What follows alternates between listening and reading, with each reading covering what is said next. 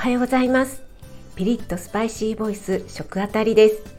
今日もピリッとスパイシーなトーク聞いていただきありがとうございます。今日のスパイシートークおじさまって心の声ダダ漏れしちゃってる人多くないですか？ということでこれはですね私食あたりの主観を大いに含んでいるんですがどうも女性よりおじさま方に多いなって感じるんですよね。例えば電車の中。多いですね。席がね電車の中で席が空いた時、えー、座る時にねあーとかってね言っちゃってるおじさん多いんですよね。それだけならねまだいいんですけども、座った後にねあーとかね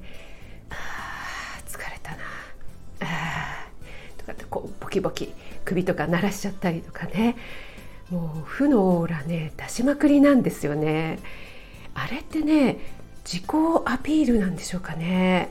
それとも無意識に出ちゃってるんでしょうかね。一応公共の場なんですけどね。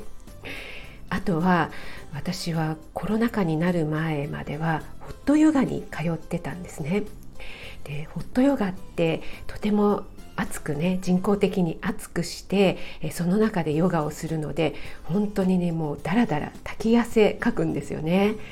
なので終わった後ね本当にすっきりするんですがそこに通ってきていたおじさま方大体ね声出すんですよね。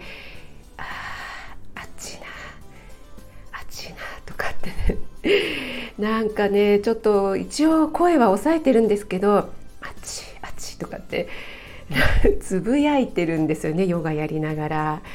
あとはですねヨガのポーズでちょっときついポーズでキープするとかってあるんですけどもやっぱりねそういう時はね皆さんきついんですよねあきついなとは思ってるんですけど、まあ、声はね意識的に 出さないんですけども大体おじさま方って「ああああ」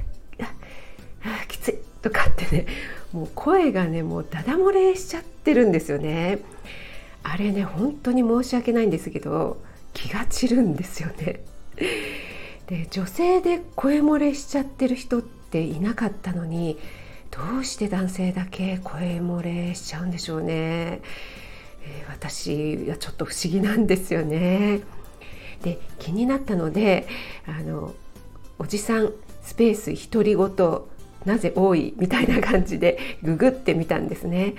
そうしたら原因として次のね4つが挙げられていました、えー、1つ目がストレスを抱えている。2つ目が寂しさ孤独感がある。3つ目構ってほしい。4つ目自分の世界に入り込んでいる。うん、確かに、うん、そうなんだろうなっていう感じなんですけども。まあ、病的な独り言っていうのは見てねすぐわかるみたいなんですね。